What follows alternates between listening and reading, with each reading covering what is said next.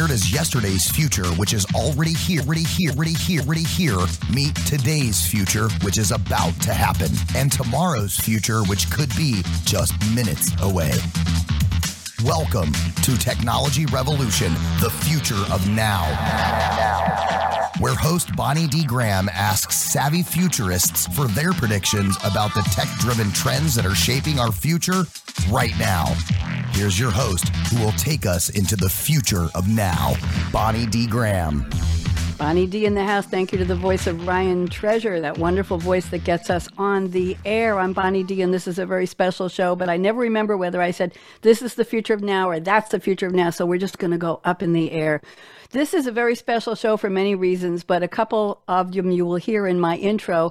I'd like to think of myself as a pretty good writer after all these years of writing for various companies and newsletters and what we used to call brochures and white papers. Anybody still do that? I don't know if anybody writes them or who in the world reads them anymore. We're all in this quick, quick, quick soundbite world. However, I took my intro and I poured it into ChatGPT today. And I said to myself, what am I willing to take the chance that it might write a better intro for today's show than I did? And Tom and Chuck and Nancy and Bob and Eric and Mary all have been on the show with me before. And this is such a special show. I said to them, join me for something a little bit different. And I'll tell you why. So let's hear what ChatGPT has to say about the opening. All right, everybody, there's a little bit more lively than usual. So just get over it. Chuck, you're paying attention. Chuck likes this.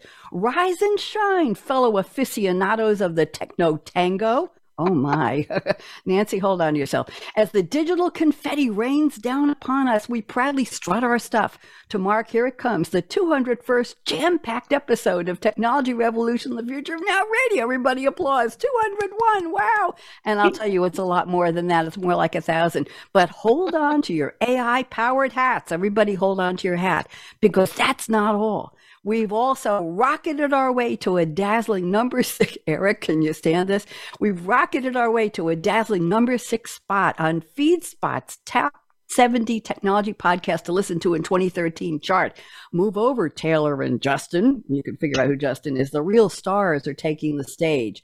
Now we present an exquisite concoction of intelligence infused flavors, a symphony of experts. Mary, do you ever think you're a symphony of experts? A fusion of genius minds. Bob, we're talking to you.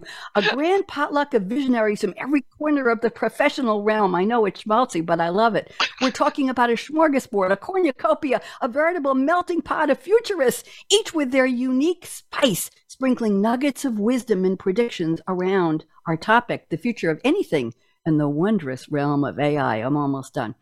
You're going to love this next part here.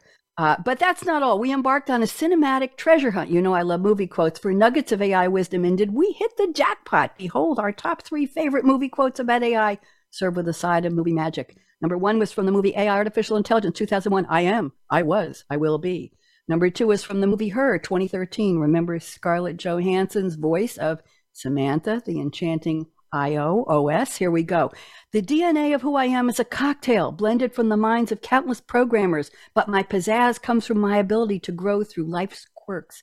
So in every moment, I'm the real time version of Madonna's evolution. Wow, I didn't even remember that line from the movie. Hello. And the last one is from the movie Transcendence 2014. For 130,000 years, we humans have been pretty much the same. But AI?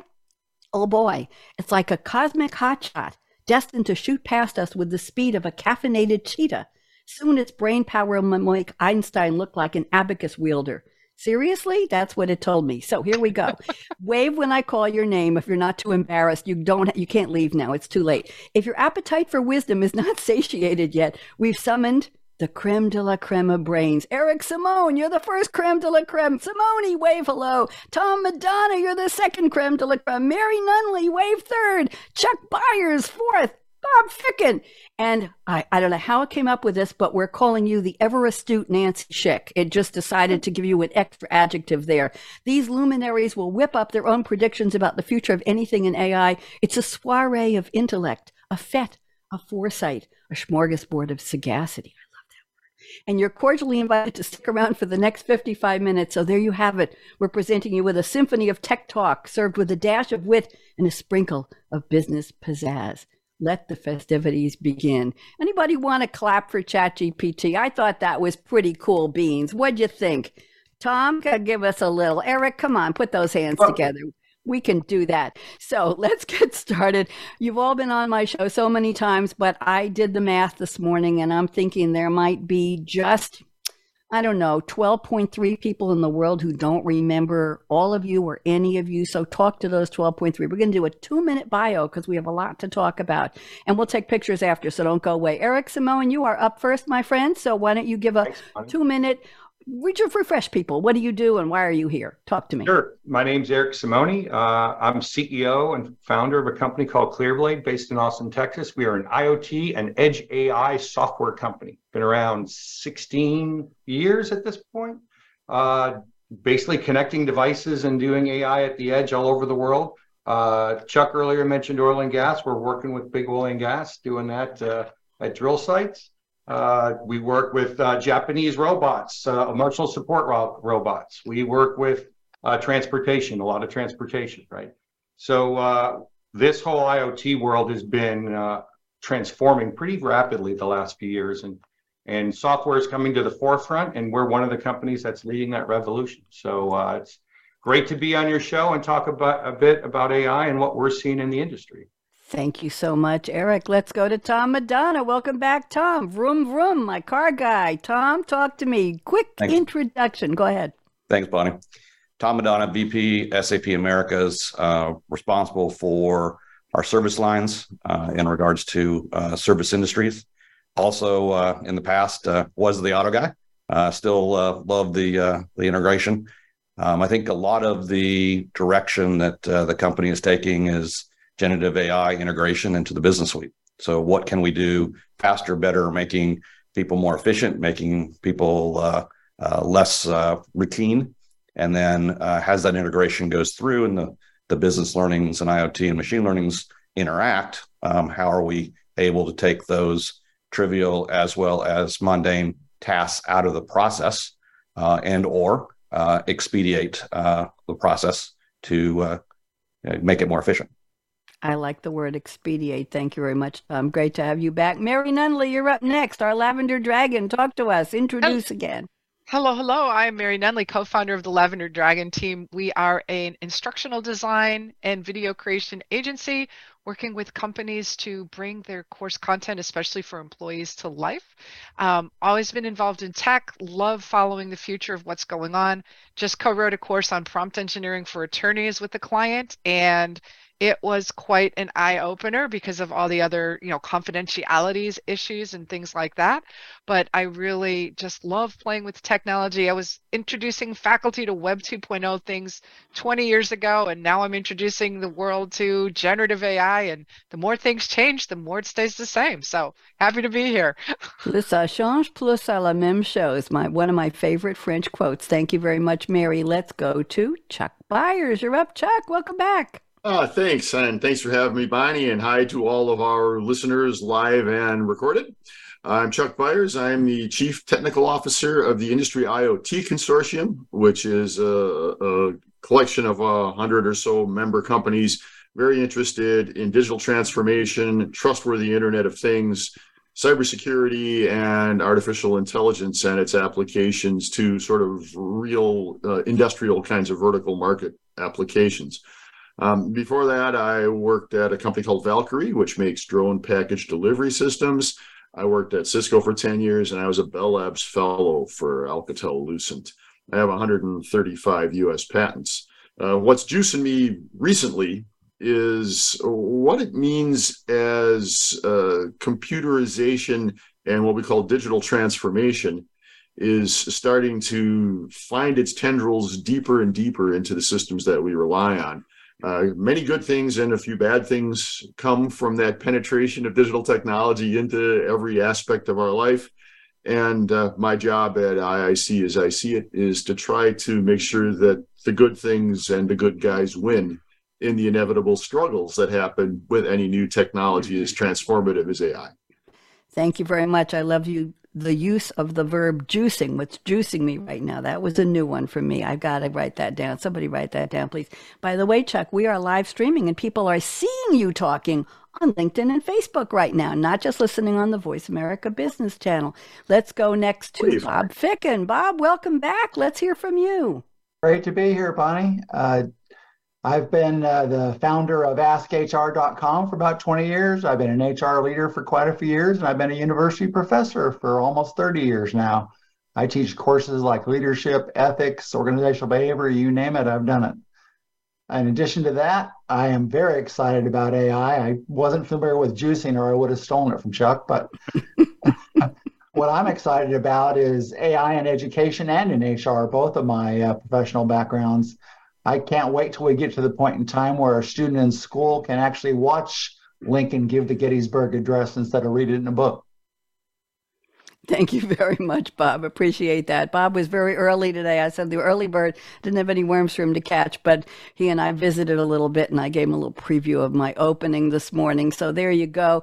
Nancy Schick, you're up next. Talk to us. I think a couple people have touched on some things, especially Mary did, I think, of what you do. So, Nancy, reintroduce, please, and welcome back. So, I'm Nancy Schick of Third Year Conflict Resolution. My firm takes a holistic approach to resolving workplace disputes. I am an employment attorney and mediator licensed in New York, but um, I'm also Title IX certified, so I work um, at the federal level in various workplace disputes as well. Um, just had my 20th anniversary in June, my law practice, so that was a big deal for us. And um, yeah we're i'm looking at ai and and you know the conflicts that can arise in the workplace because of primarily people losing their jobs but i see nothing but opportunity.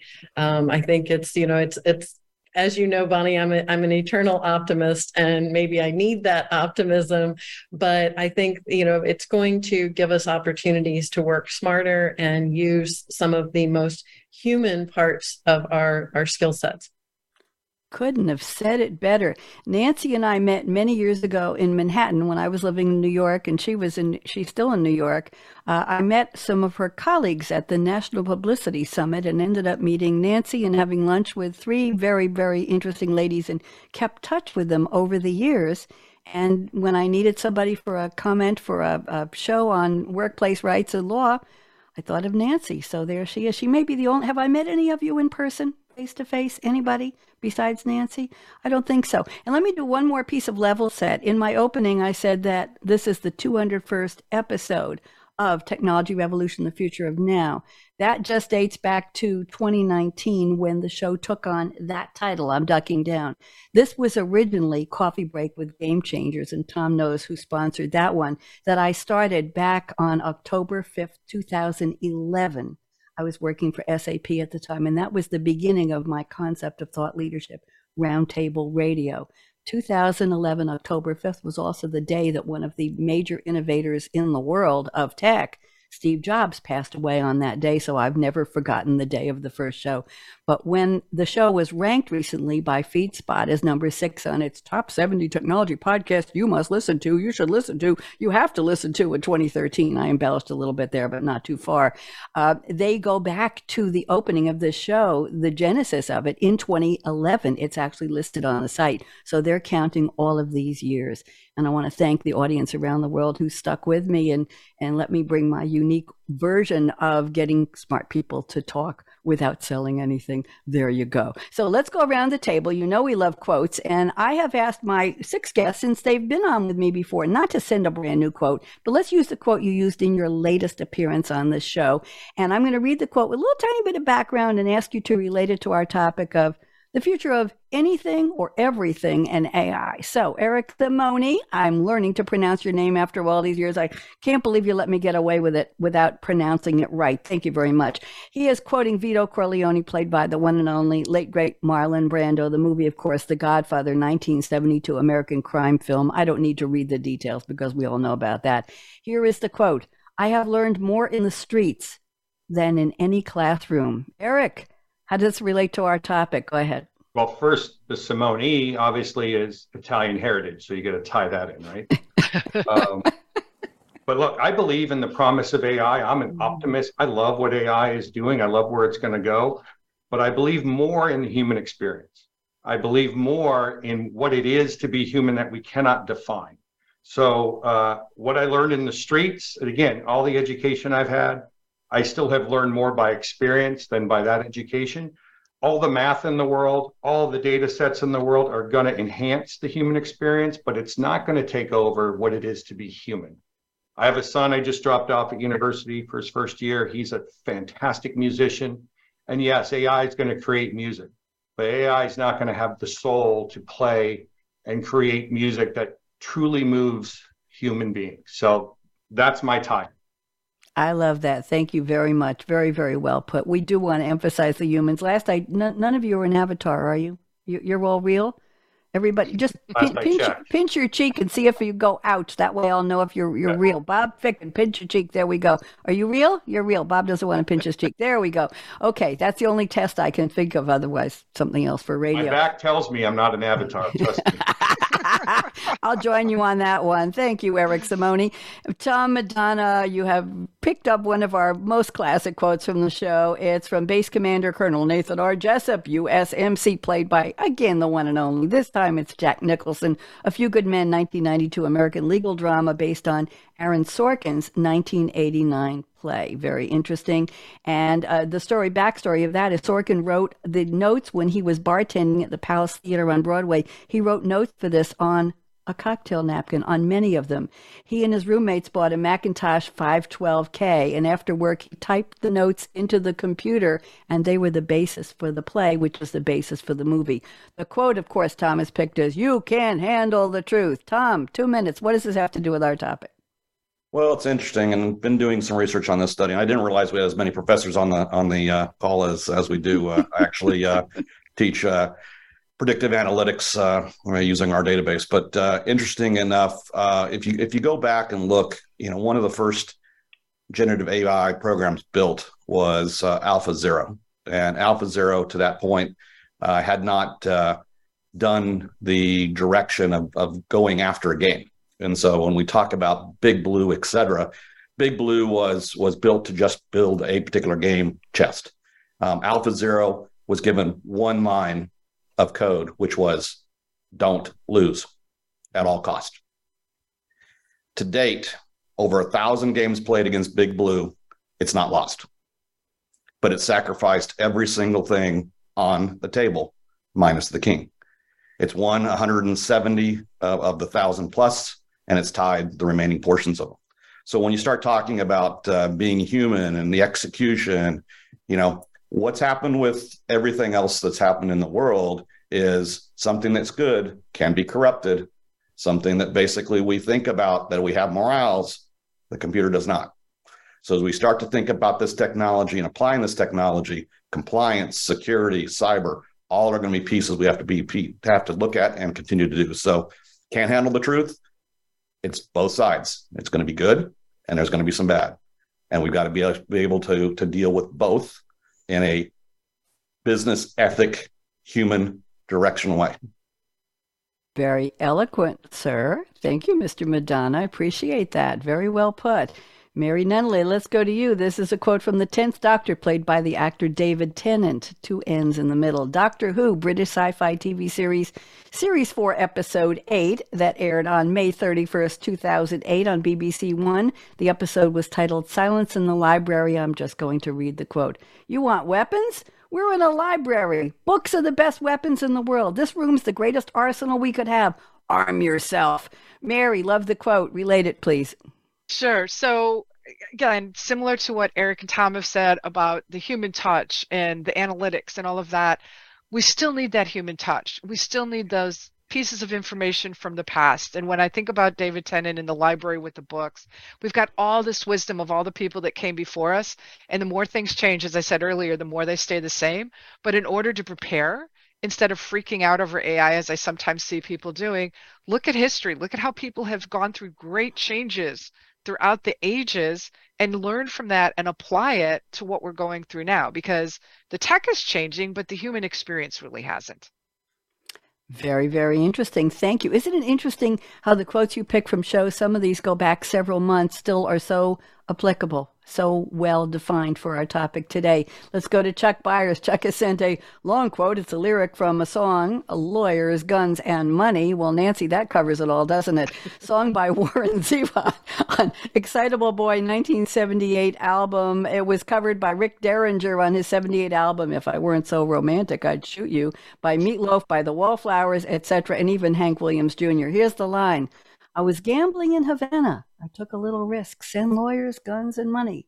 Dad, get me out of this. Ha! I'm the innocent bystander. Somehow I got stuck between the rock and a hard place, and I'm down on my luck. Yes, I'm down on my luck. Well, I'm down on my luck, and I'm riding in. I'm sorry, I'm hiding in Honduras. I'm a desperate man. Send lawyers, guns, and money. The SH blank T has hit the fan.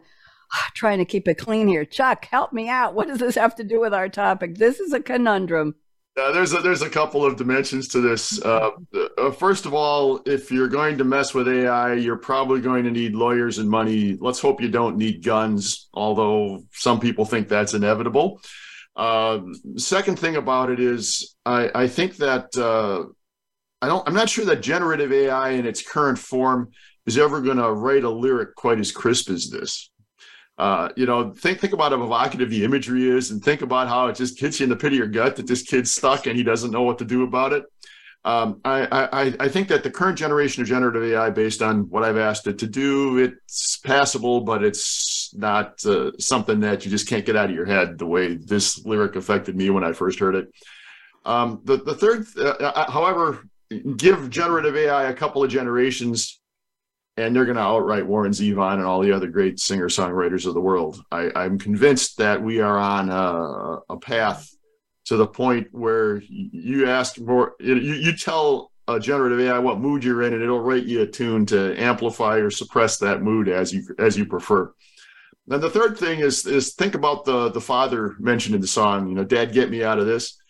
Uh, will a generative AI ever be able to figure out how to get the kid out of Honduras. I mean, you know, it's like um, maybe not. Maybe maybe that's a thing that's always going to need the human touch. Maybe there's always a need for whatever boots on the ground or or you know people on the phone to fix these kinds of problems.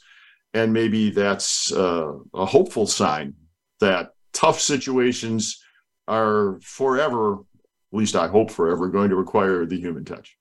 Thank you very much. Very lyrical, Mr. Byers. I appreciate that. Bob Ficken, you're next. This is a song from the a line from the song Not Afraid by Eminem, a lead single from the 2010 album Recovery. Uh, Eminem is credited with popularizing hip hop in middle America and critically acclaimed as one of the greatest rappers of all times. Woohoo. And here is the quote I'm not afraid to take a stand. Oh, Bob, what does this have to do with our topic? Go. I think it has everything to do with it, Bonnie. I mean, the choice we have to make, using kind of paraphrasing one of Steve Jobs' quotes, is good companies wait for the future to occur and then react to it.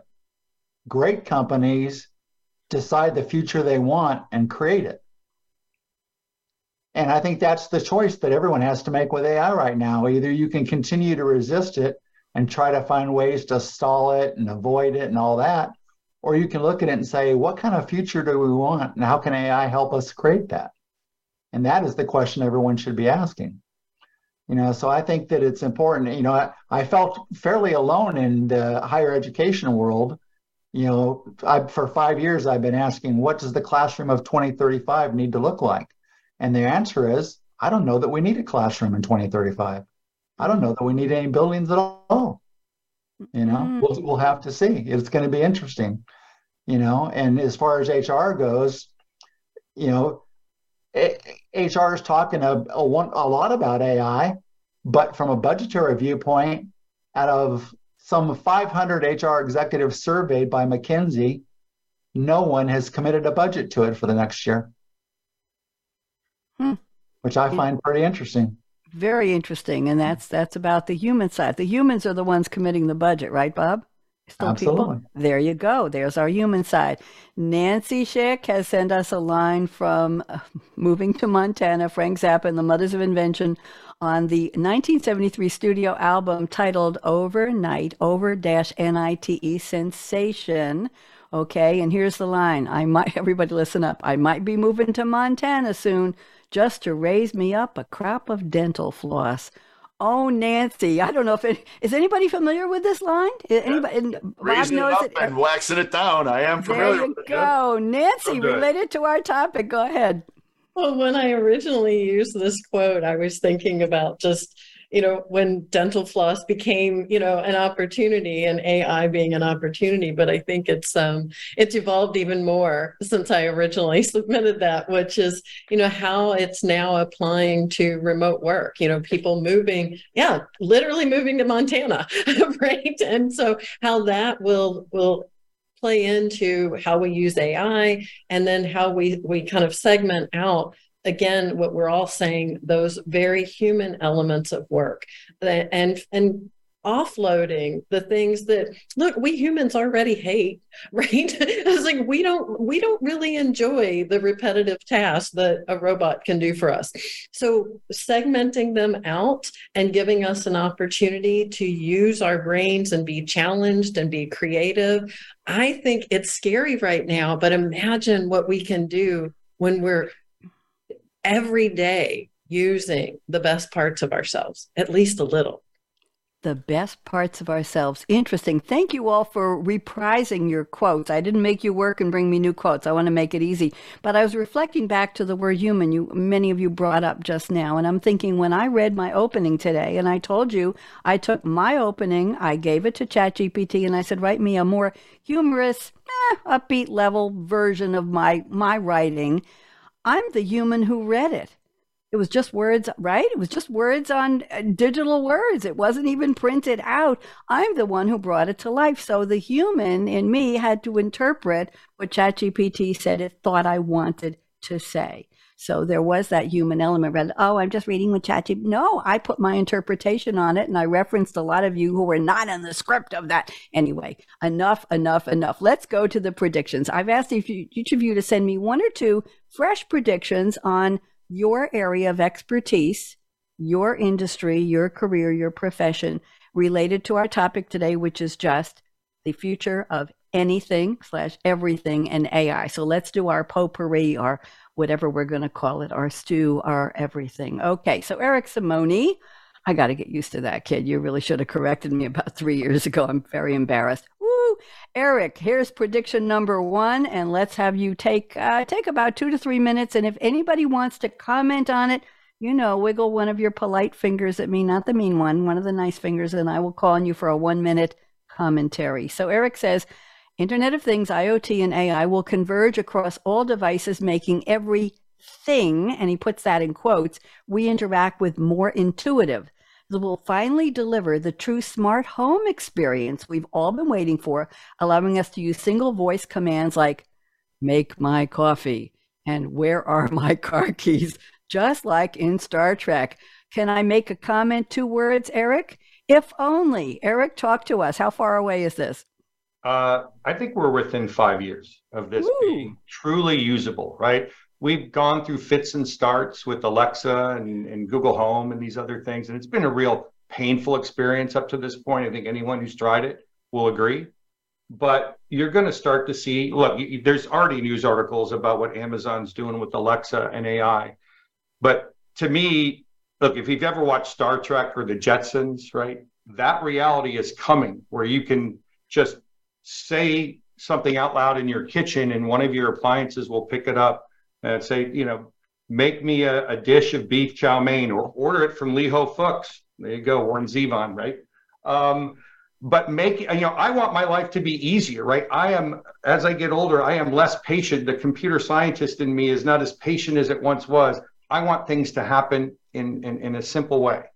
And we're seeing the convergence of this technology already happening. I'm seeing it with my customers around the world, uh, what they're doing with robotics, more consumer devices. We've been more historically in the industrial side of things, right, in transportation. But now that we're we're working with a lot of consumer devices, there's a lot of connectivity happening.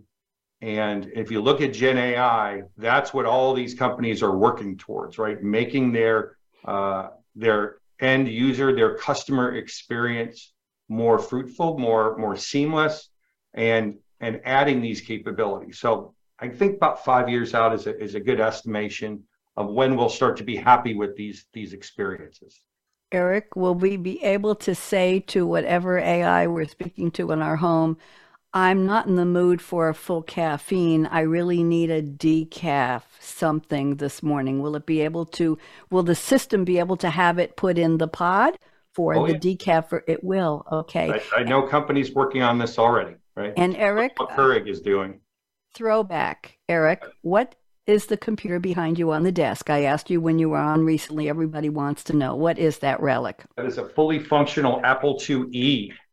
Uh, I also have a diskette in there, Wizardry. If anyone remembers Wizardry, um, that's showing you that I did not have many dates in high school, but I had a lot of computer time. That's lovely. Thank you. Any quick comments on the smart home, the, the prediction from Eric?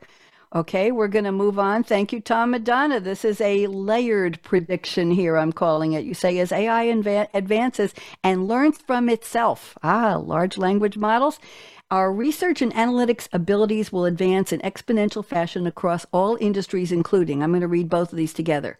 The number of permutations needed to research a new drug for cancer research or new vaccination against a new disease, reduce time to market, lower costs, variances and side effects with each version tested. That's number one. And number two, hands free driving across any road globally, since it could process and use all the variations maps that exist in all different media paper electronic radar etc let's talk about the drugs and then the driving tom you're up Sure. So my uh, my daughter is an actual cancer research at Duke, um, and and doing such, you know, they go through hours upon hours of research, and then all the FDA approval processes that go with it. What happens when you give that to a computer and let the computer model actually go through and do that?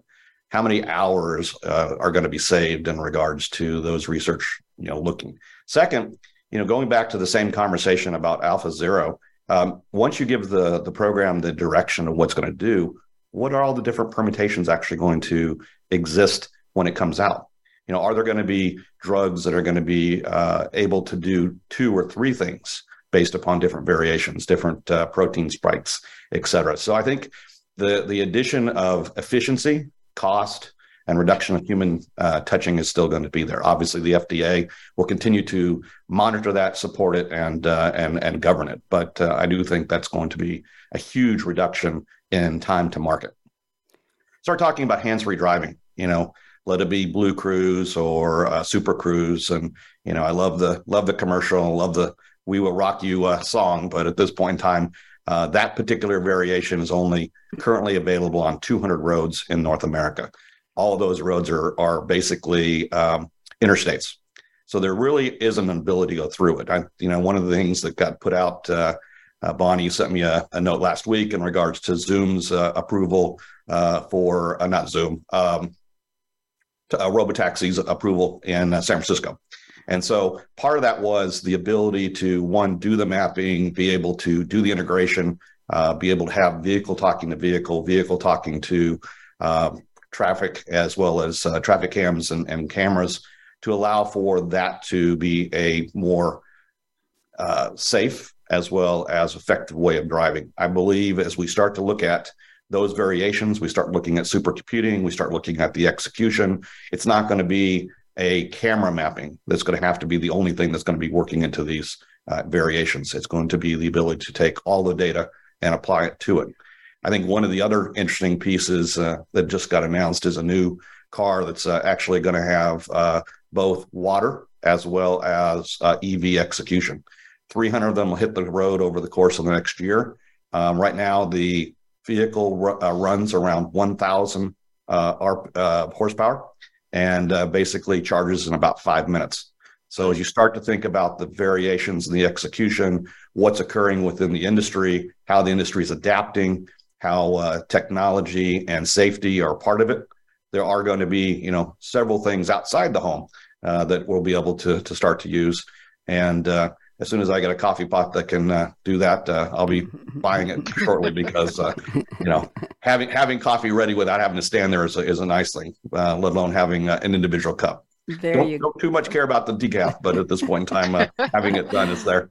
I do. Tom and everybody, if you look behind me, I'm in a duck here. This is one of the uh, AI generated car images that I created for the show Tom and I did recently. We've done two episodes on the future of everything automotive and AI. And the subtitle of those shows one was What Would George Jetson Say? And the follow up is What Would Jane Jetson Say? So this was a car I created with text prompts for Jane in case she likes pink. Nothing to do with the Barbie movie. Thank you very much. I'll go back to my other. I had one more. Here's a little more little more of a vroom car, little vroom car. There you go. So that's what I came up with. And here's one more. I don't know what show I did this for, Tom, but it wasn't for the one you were on. I think it was somebody else. I'm going back to my standard background so people know who I am. Thank you, Tom.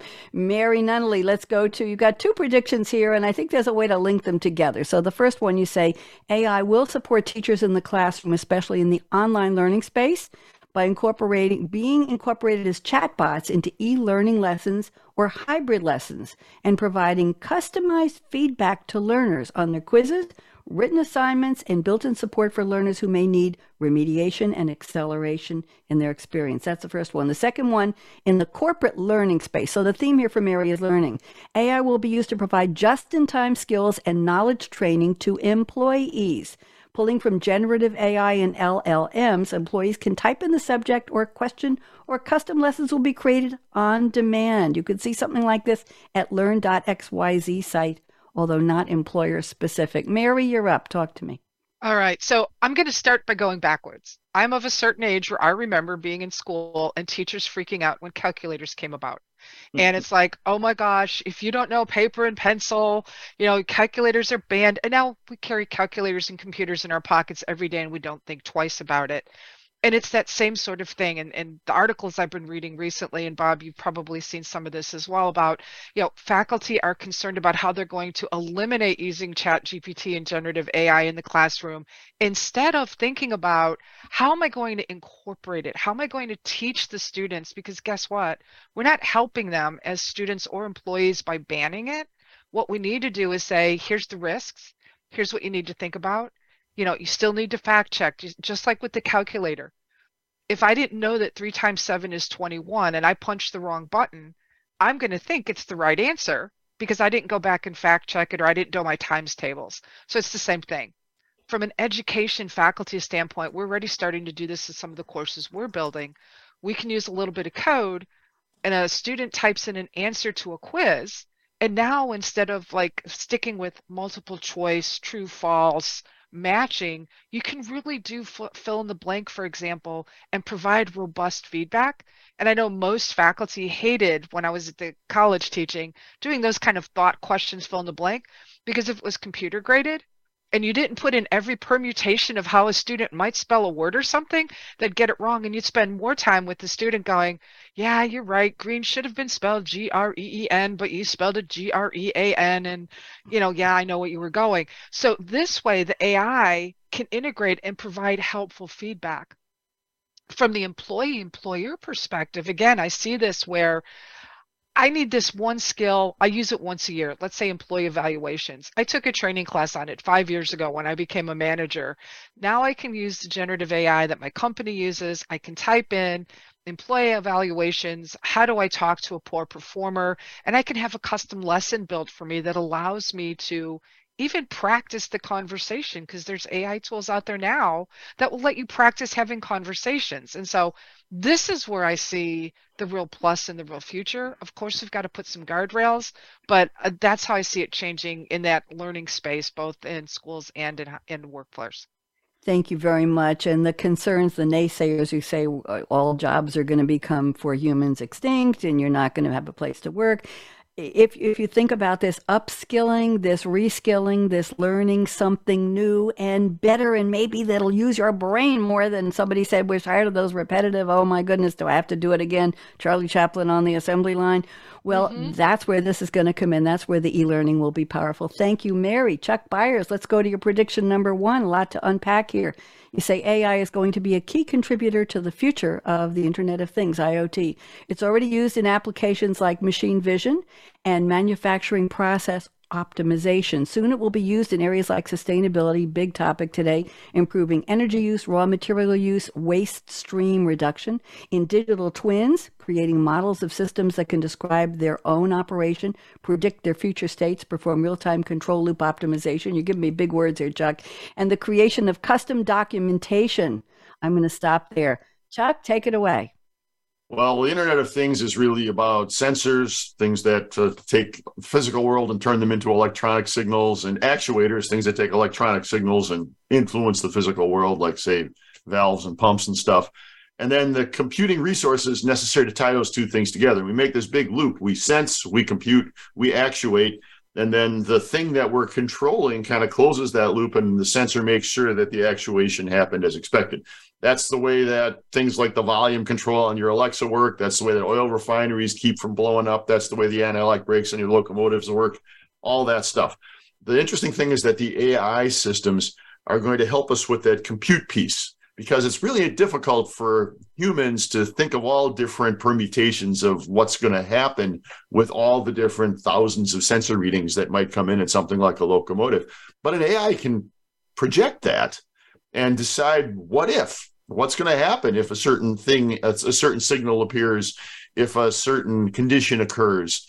And maybe it knows how to just modulate that brake air pressure just perfectly so that train stays on the rails. That would be helpful to everybody. I think we'd agree.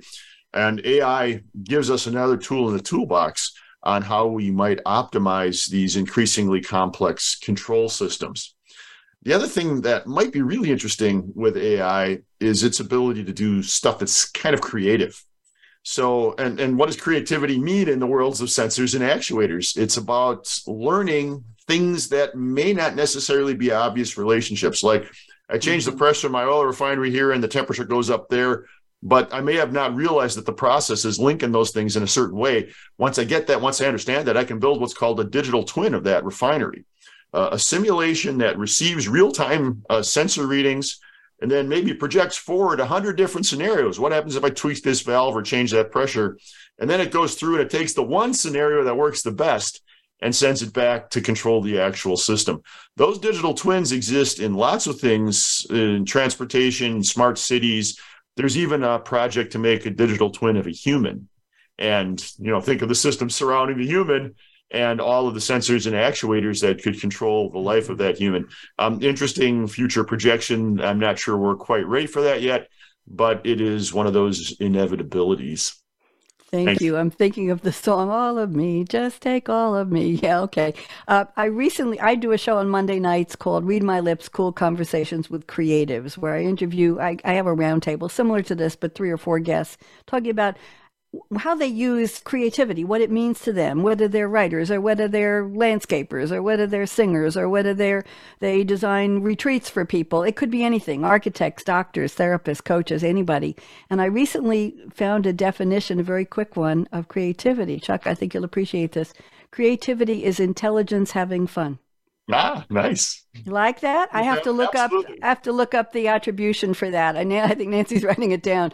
I thought that was really, really cool. A nice way to put it. Intelligence having fun. Yes, it is. Thank you, Bob Ficken. Got two quick predictions for you. And Nancy, you know you're next. I'll put them in the chat for you. Bob says, let me go to the second one first. Bob says AI will enable HR. We used to call it human resources, then it was human asset management, something like that, to access and analyze large amounts of data to gain insights and make better decisions. I assume we're talking about hiring and and uh, bringing people on board and staffing some kind of organization. The second one is AI will enable a more personalized and adaptive learning experience for students. It will will help students learn critical thinking, creativity, there's that word again, and problem solving skills by engaging them in interactive simulations, games, and scenarios. Bob, you're up. Go for it. So we'll take the HR one first. Uh, just to give you a quick example, just this morning I needed to create uh, 20 interview questions for a particular role, and I had to make a quick decision, and it was an easy one. Do I want to spend two hours researching this and contacting HR peers and learning best questions and all that? Or do I want to type it into Chat GPT? In about three seconds, I had 20 open ended questions that were perfect. And that's this example. And when you talk about hiring, I want to make sure we're being specific where we can be. What HR can do with AI is we can use it to schedule interviews.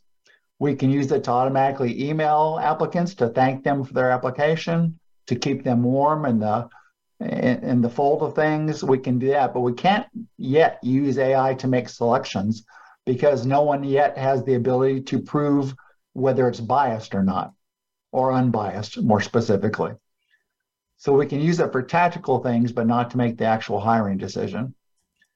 But it's able to take huge amounts of data, like I had to do an a, uh, EEO report, and it was able to crunch all the data of all the ethnicities of all of my worker population, a report that normally takes me about six hours, and do it in about 22 seconds.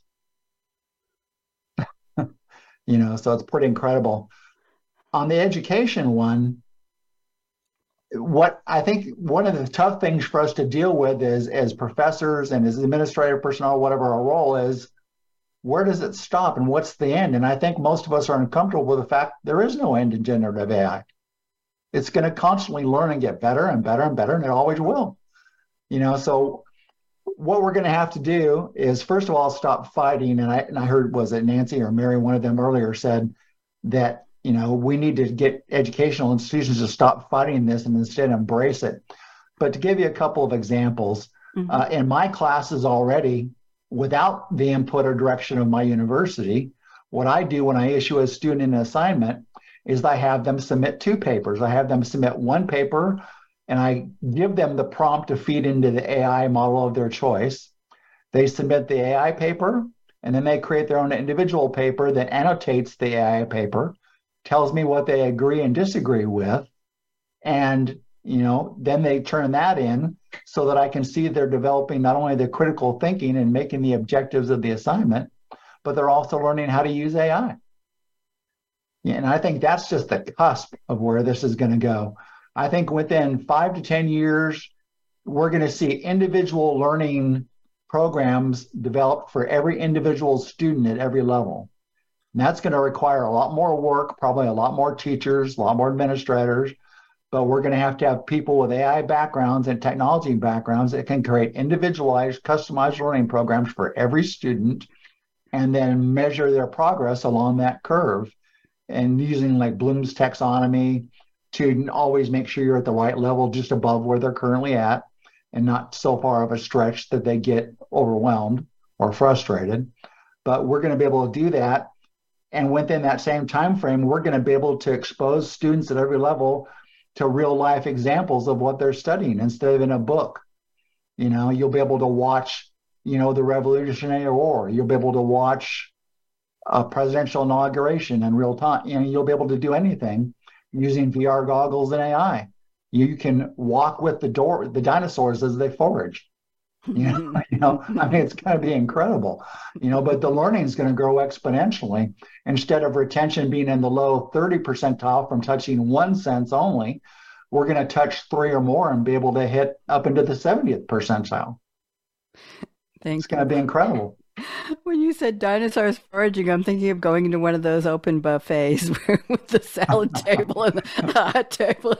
I'm sorry, it just haven't been to one of those in years. They're always dangerous. Chuck, you had your finger up and you told me in the chat. Go ahead, one minute. I did. It's a question for Bob, basically, and, and that is a little bit more about how you run your classroom in this brave new world of, of open AI. And I, I applaud you, first of all, for not fighting against what is inevitable.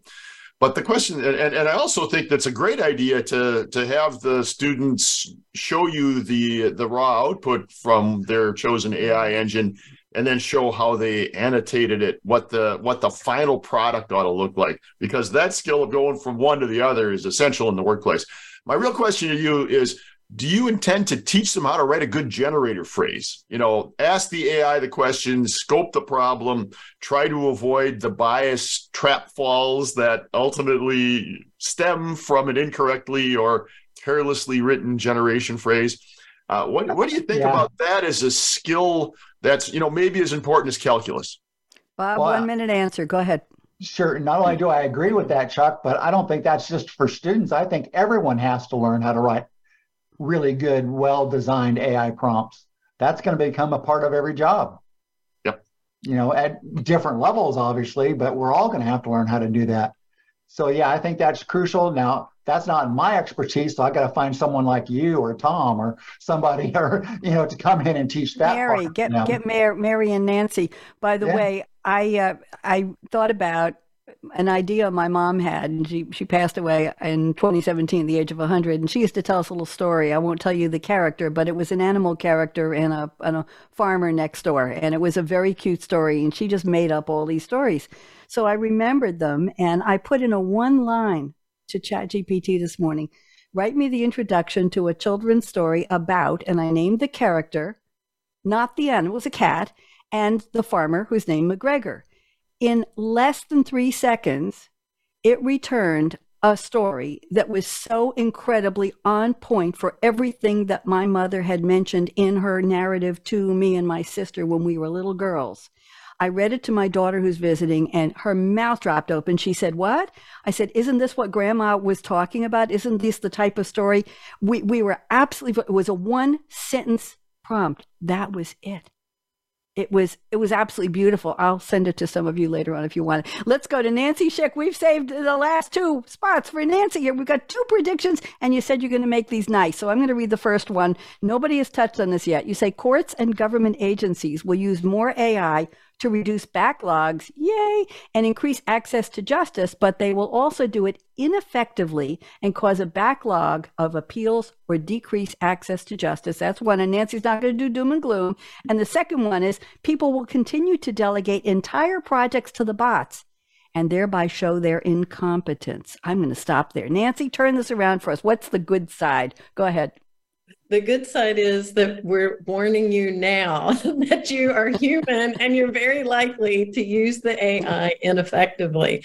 We're already seeing that happen. I think when I was on the show previously, I had predicted and um, and one of the, my colleagues on that had uh, we had predicted that there would be an attorney that would get in trouble. We predicted it would happen maybe a year or so out. We did not expect it to happen a month after that show right? And so i don't even know if it was a month but it was definitely within those first few weeks. So uh, really what I see it with this is we're already the the people that are afraid of of this, you know, courts using it. And I got into a big discussion about this recently. People are afraid that the courts are going to delegate all of it, and they will if they're not careful, right? That's my call to action for the courts and all the government agencies that are going to be using this for their decision making. Then please do not do it without more guidance. Right? Listen to chuck talking about how you can have multiple different models of and and look at human behavior in a lot of different ways right to come to the conclusion and i can foresee where that's going. That's for another show but it's really about taking that time. We've already been systemizing then we started automating. So ai is the next piece of that automation but we have to slow down and make sure that that human element is still there or we will as as legal professionals end up causing that backlog, not delivering the justice that we want. I think it's very well intended to try and push things through quickly, but we're already seeing it with automation that we get decisions then that you can't appeal that are not just. So we have to be very careful and kind of slow that down and make sure that we're carefully setting these bots up and training that data to deliver the justice that we want. Thank you. And I think Mary mentioned the word, Bob, one second. Mary mentioned the word guardrails. And I think Chuck mentioned something about rails in another context. Bob Ficken, I can give you one minute. Go. I just thought it was curious eh, when uh, Nancy was talking about the courtrooms and judges and how they're going to assimilate AI. I was thinking about baseball at some levels is always using, is already using AI to call balls and strikes. And I thought, well, if they can do that on a diamond, maybe we can figure out how to use it in the court. we missed the we missed the uh, uh, being able to yell at the umpire. That's a big part of baseball. Come on.